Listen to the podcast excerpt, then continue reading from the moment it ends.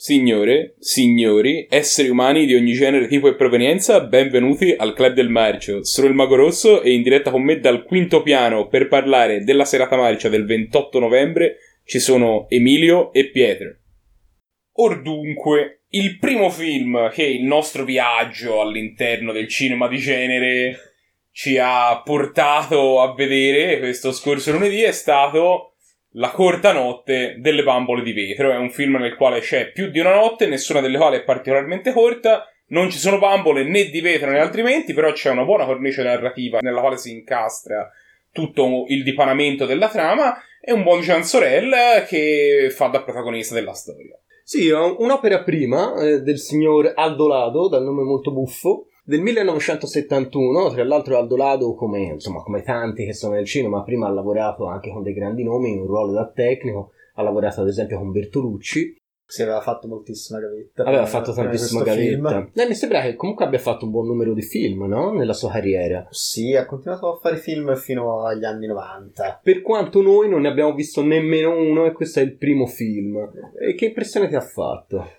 Senti, allora, a me è piaciuto, io mi sono divertito a vederlo. Non è nell'Olimpo dei migliori film thriller all'italiana, non siamo a livello di Dario Argento, Mario Bavo, Fulci, però non siamo nemmeno di quelli proprio fatti un tanto al chilo, tanto per dover fare un film. Questo è un film ragionato, è venuto ragionevolmente bene, secondo me. Sì, un film ragionato e io l'ho trovato anche, cosa non banale, sempre in questi film, con un'atmosfera ben costruita coerente dall'inizio alla fine e ne parlavamo nel backstage. Una cosa interessante di questo film è che a differenza di tanti thriller dove la trama va un po' avanti per inerzia, qui già dalla prima scena ci mette davanti al fatto compiuto, quindi al protagonista che sembra morto, ma che in realtà non lo è, non si sa bene, e tutto il film dipana piano piano la vicenda con tutti dei flashback su come il protagonista è arrivato in questa incresciosa situazione in cui si ritrova in un obitorio. In quel catalettico nell'obitorio. Esatto. Sì, quello è un bello strumento narrativo. È un buon espediente, probabilmente niente di... Mm,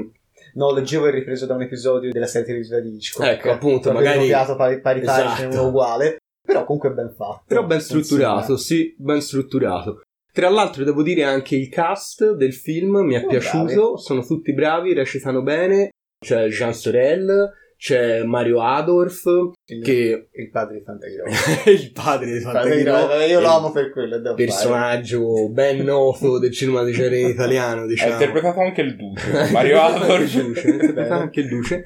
Colonna sonora di Morricone. Colonna sonora di Morricone diciamo che ha fatto un bel tema ha scritto un bel tema giustamente colonna sonora sua Niente di sconvolgente, ecco, molto standard, però mi è piaciuto, insomma, ben musicato. Il tema è bello, però devo dire che la colonna sonora, secondo me, il modo in cui è utilizzata è un po' una pecca del film, perché ci sono diversi punti in cui la teta un pochino, mm, che magari potevano essere accompagnati un pochino meglio. Però il tema è molto bello. Il tema è un bel tema. No, a me un'altra cosa che mi è piaciuta è stata l'ambientazione. Il film è carino perché, essendo una coproduzione internazionale tra Italia, Jugoslavia e Germania, è girato in una non dichiarata città dell'est europeo, si riconosce abbastanza bene.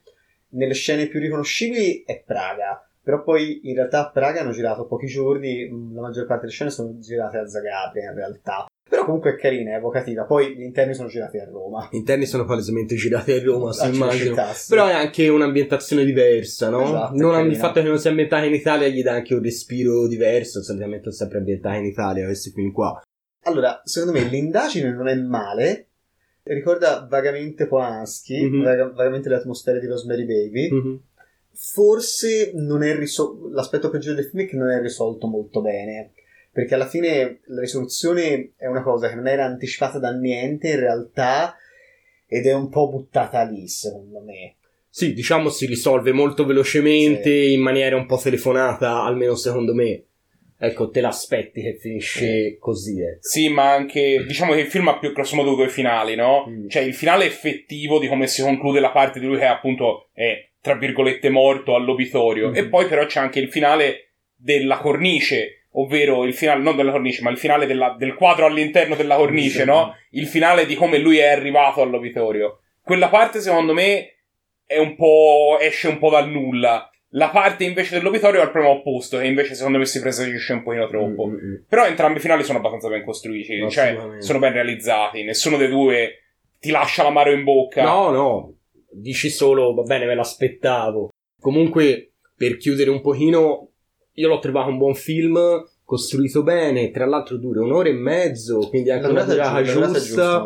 Non, non, mi sono mai annoiato. A me devo dire i thriller comunque piacciono, i thriller all'italiana, quindi a meno che proprio non siano fatti male, non tendo ad annoiarmi troppo, però questo l'ho trovato ben costruito, girato bene, belle atmosfere, bravi attori, quindi in definitiva pur non essendo un film da strapparsi le vesti, perché ha delle trovate che effettivamente sono un po' telefonate alla fin fine, è un film più che godibile di quegli anni, di quel no, genere più che altro. Ma infatti io, che per esempio del thriller non sono un grandissimo amante, invece non mi sono annoiato neanche io, mm. che devo dire è una cosa che non sempre capita con questo tipo di pellicola e ho trovato che mi ha aiutato da questo punto di vista molto l'espediente della cornice narrativa, mm. che pur essendo che il finale il film che ti mette subito davanti il finale non è esattamente una cosa nuova, lo abbiamo visto no, milioni certo. di volte. Mi è venuto in mente, figurati. Negli 70 era era meno usato come espediente, oggi si usa. Oggi Magari le serie televisive lo usano sì, molto. diciamo non l'ha inventata al dolato. No, eh. no, eh, no, quello di sicuro. Però, insomma, diciamo che per il film funziona. Sì, sì, Sicuramente funziona perché ti, ti genera un pochino questo punto di fuga nel quale gli eventi che succedono li inquadri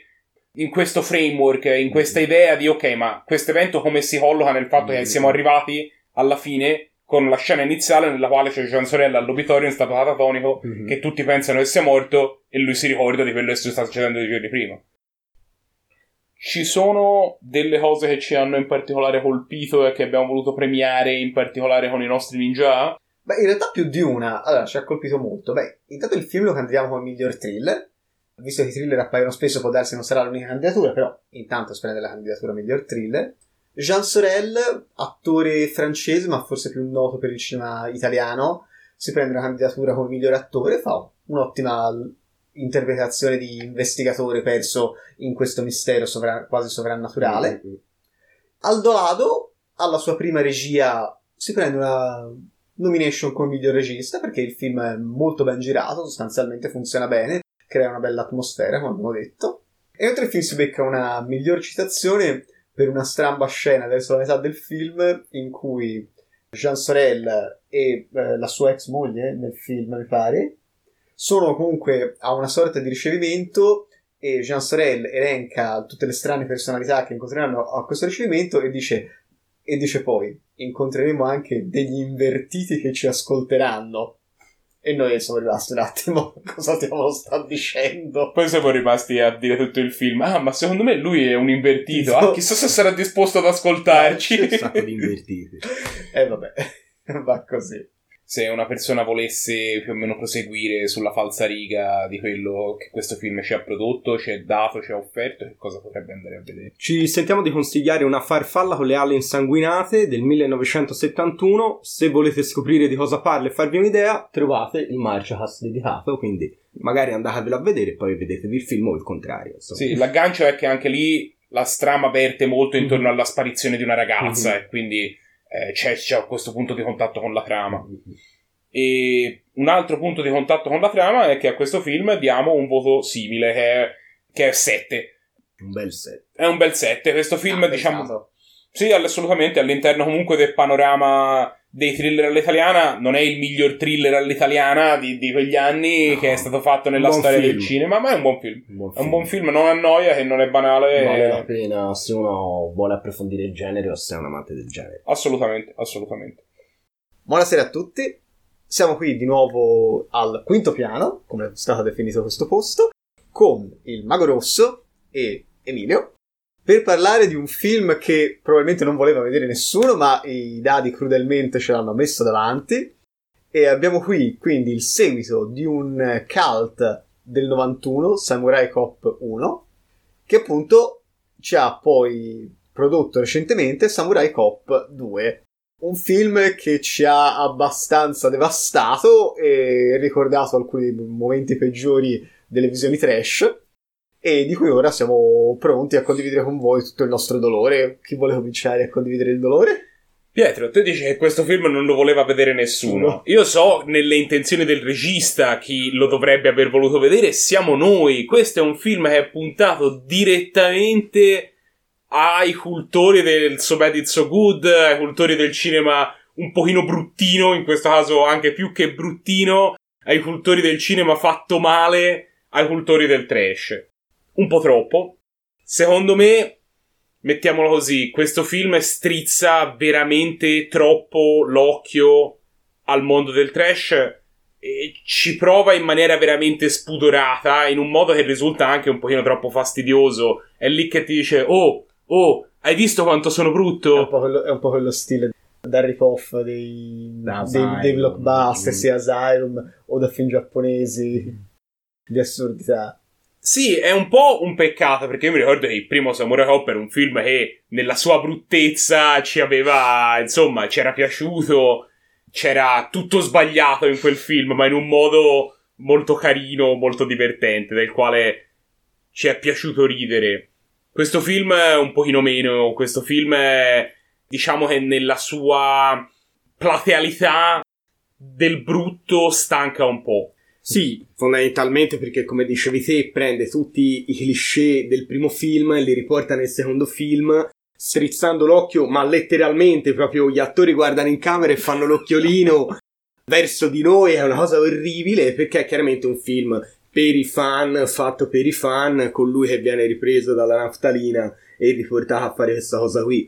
Questo è interessante perché, perché, ci raccontavamo che ci sono delle storie divertenti relative agli attori di questo film, forse più divertenti del film stesso. Sì, in particolare Matthew Haredas nel 91, quando ha girato il primo Samurai Cop, il protagonista, era una delle guardie del corpo di Stallone, decise di lanciarsi esso stesso nella carriera di attore e fece un film. Ottimo. E l'anno successivo, due anni dopo, finì per finire in carcere perché rimase coinvolto in una rapina di un Rembrandt da una cappella, una cattedrale, non mi ricordo, un, un qualche tipo di edificio ecclesiastico, che poi fu ritrovato nella stanza di uno degli stunt coordinators di Samurai Cop e fu determinato che Matthew Haredas stesso c'era implicato. E quindi lui finì in, finì in carcere ignaro del fatto che nel frattempo Samurai Cop stava guadagnando un po' uno status di culto e addirittura la gente poi pensava che fosse morto perché lui, quando, lui non si chiama Matthew Haredas, lui si chiamava Matt Hannon. E l'unico altro Matt Hannon che esisteva era questo falegname, no? Che partecipava alle produzioni di Hollywood di basso costo e nel frattempo era probabilmente era un signore, era morto. E lui però, uscì, una volta uscito, cambiò il suo nome effettivamente in Matthew Haredas, quindi nessuno sapeva più che esistesse. Chi diamine sei? Recentemente riemerge, dice oh no, aspettate, sono vivo, fa un crowdfunding e nel 2015 riescono a far uscire Samurai Cop 2 con la partecipazione di Tommy Wiseau, che per chi non lo sapesse è la mente dietro a The Room, che è un esatto. film considerato un pochino un grande classico dell'orrore, degli attori del, senso, del sempre, credo. Sì, se, ma se volete sapere la storia guardate il film The Disaster Artist. Ma infatti, perché per quanto questo film faccia vomitare, non riesco a odiarlo, perché comunque è un film palesemente appunto nato da un crowdfunding, quindi fatto per i fan, per lui e va bene così. La cosa che dà veramente noia di questo film è fondamentalmente la sua totale inutilità, il non provare nemmeno a creare una trama diversa dal primo, un motivo per cui lui si è tirato dentro davvero a risgominare di nuovo il clan. Cioè, la storia è la fotocopia del primo film, è un film fotocopia del primo. E quello veramente, secondo me, lascia un po' in il tempo che trova. Il tutto, quando l'ha infarcito di computer grafica anale, quindi effetti di sangue, di After Effect fatti veramente da, da un signor qualunque, non so da chi. A sparatorie moscissime, scene d'azione imbarazzanti manca tutto quell'aspetto di trash genuino, però che rende divertente il primo film, perché il primo film è divertente. Noi l'abbiamo adorato, andatevi a vedere la recensione, comunque c'è Garbato, ci siamo divertiti. Perché è un film genuinamente fatto male, non voleva essere un brutto film, ma noi gli viene fuori il troiaio ed è divertente. Questo, come dicevi te, è un film di merda, fatto per essere un film di merda per la base di fan, che va bene così, però bisogna valutarlo per quello che è. Un film di merda il presidente l'ha adorato. Posso, va detto. posso fare una confessione? Anche io in realtà Anche mi sono divertito. Ora, adorato non lo so. Effettivamente, sì, diciamo, la mancanza di sincerità un po' ha dato fastidio anche a me. Però è un po' un film che si inquadra in questa categoria di film che magari dieci anni fa ci sarebbero parsi incredibili. Sì, sì, Cinque anni fa ci sarebbe comunque piaciuto. Ora forse abbiamo un pochino perso quella vena. E per me è uno- è un po' nostalgico guardare questi film di genere. Quindi c'è questa patina di nostalgia che fa sì che è sempre divertente guardare ogni tanto un film di brutto come questo per riderne. Sono contento che non lo facciamo tutte le settimane, però no, magari un paio di volte a stagione Ci ci, sta. Che poi comunque tre scene a parte ha preso diverse candidature. Ha preso diverse candidature, abbiamo ovviamente un peggiore attore, anzi due peggiori attori, Ecco. Matthew Caredas e il buon Wiseau, peggiore attore. Tra l'altro Wiseau ha queste scene deliranti in cui brandisce la katana vestito con questi occhialoni, questa divisa da, da ninja katari frangenti. Sì, terribile. Era talmente ovvio che l'avessero messo lì apposta Sì, e che fosse gli avessero dato una parte importante apposta perché recitasse male. Eravamo indecisi se non dargliela. Sì, sì, no, Però è dai, talmente dai, brutto dai, che non ci siamo sentiti vuole, ci vuole. di esimerci. Vabbè, Matthew Caredas la prende, ma Matthew Caredas non è un attore, è semplicemente una persona che è grossa e deve messa lì, ma non ha alcun tipo di, di qualità attoriale. E poi abbiamo una candidatura per il miglior premio, per il premio pubertà per tutto il cast femminile di questo film che era composto prevalentemente da pornostar. E va bene, se lo sono meritato. In particolare tutto il cast femminile che è riciclato dal mondo del porno. Che è riciclato dal mondo Perché del ci porno. sono un Ah, paio di attrici che non lo sono. che- Ci sono almeno tre pornostar, però. Sì, è forse quattro. Ora... Mm, mm. Dov'è Manigrasso? che era lì che le riconosceva. va bene, va bene, anche noi le abbiamo riconosciute, no- non facciamo finta di niente. Dai, queste due candidature e si prende un 5. Sinceramente non mi sono sentito io personalmente di punirlo particolarmente tanto, c'è chi avrebbe dato di più, però in definitiva ci sta come voto. secondo Sì, alla fine è un film che va comunque valutato sulla Sì, scala del marcio. chiaro. Secondo me, anche sulla scala del marcio si poteva fare di meglio. Però. No, no, secondo me no. No, nel, nel senso, anche facendo questo seguito poteva essere un film migliore, era quello Ah, che volevo dire. Sì, quello sicuramente. Ah, sì, gli attori Sì, registi sì. potevano di sicuro fare di meglio. è no, completamente amatoriale dall'inizio Sì. alla fine, in, in ogni aspetto, in ogni aspetto. Ma se volesse uno vedere continuare a fare del male, che potrebbe guardare? Ma insomma, ora farsi del male. Guardatevi il primo Samurai Hop, che è un film che non ha i problemi di genuinità che ha questo. È un film che ovviamente ve lo dovete guardare con i vostri tre amici idioti, stapparvi un birrino sul divano. Anche due. anche due, anche tre. E insomma, godere di quanto il film sia mal confezionato, di quanto gli attori non sappiano recitare. Però lo fanno in maniera sincera e questo a noi è, è molto piaciuto. Comunque, come sempre, il Club del Marcio alla ricerca della sincerità. Speriamo che vi siate divertiti. Continuate a seguirci. Mettete dei like, commentate. Se abbiamo mancato di segnalare qualcosa di interessante su questo film, segnalatecelo nei commenti.